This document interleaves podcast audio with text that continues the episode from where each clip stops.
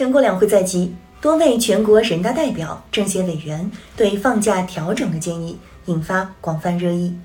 全国政协委员熊水龙拟提交提案，建议适时调整双休日，试点开展周休日，实行隔周三休的制度，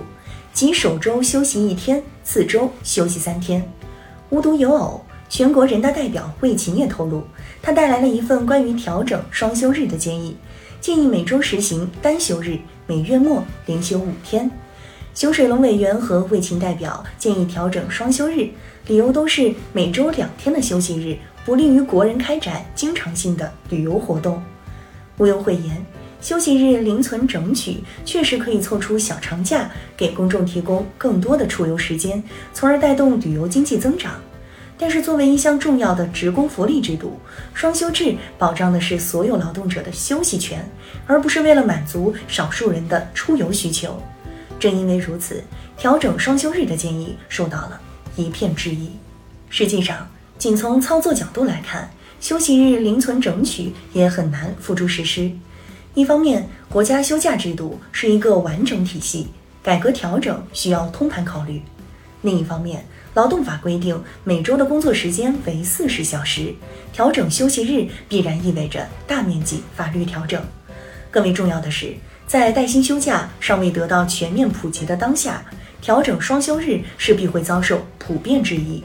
在多数普通劳动者看来，落实带薪休假制度显然比东拼西凑出来的小长假更加重要。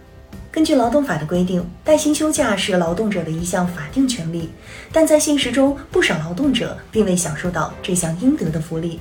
究其原因，劳动法只有原则性规定，而没有具体的操作办法。在这样的背景下，任何拆东墙补西墙式的休息日调整建议都不免引人质疑。普通劳动者很容易因此揣测，听起来很美的调整措施是否会带来法定休息权的再次缩水。从这一角度看，保障带薪休假不打折扣的实现，远比双休日能不能调整、怎么调整要重要的多，也迫切的多。值得一提的是，同样是关于休假制度调整，有人的建议博得了更多点赞。赵婉平代表建议将三天春节法定假期增加至五天，加上一头一尾两个周末，取消调休制度，将春节假期延长至九天。李楚元代表建议，适当延长春节假期，从腊月二十九到正月初七，共放假九天。同时，对于元宵这样一个重要的传统节日，也增设一天假期。对于普通劳动者来说，休假的话题总是格外引人关注，其中调休最容易引发群体性吐槽。这既是调整双休日引发质疑的关键，也是延长春节引来众多点赞的关键。相比起东拼西凑而来的假期，延长放假时间不仅更容易付诸实施，而且更容易增加大家的获得感和满足感。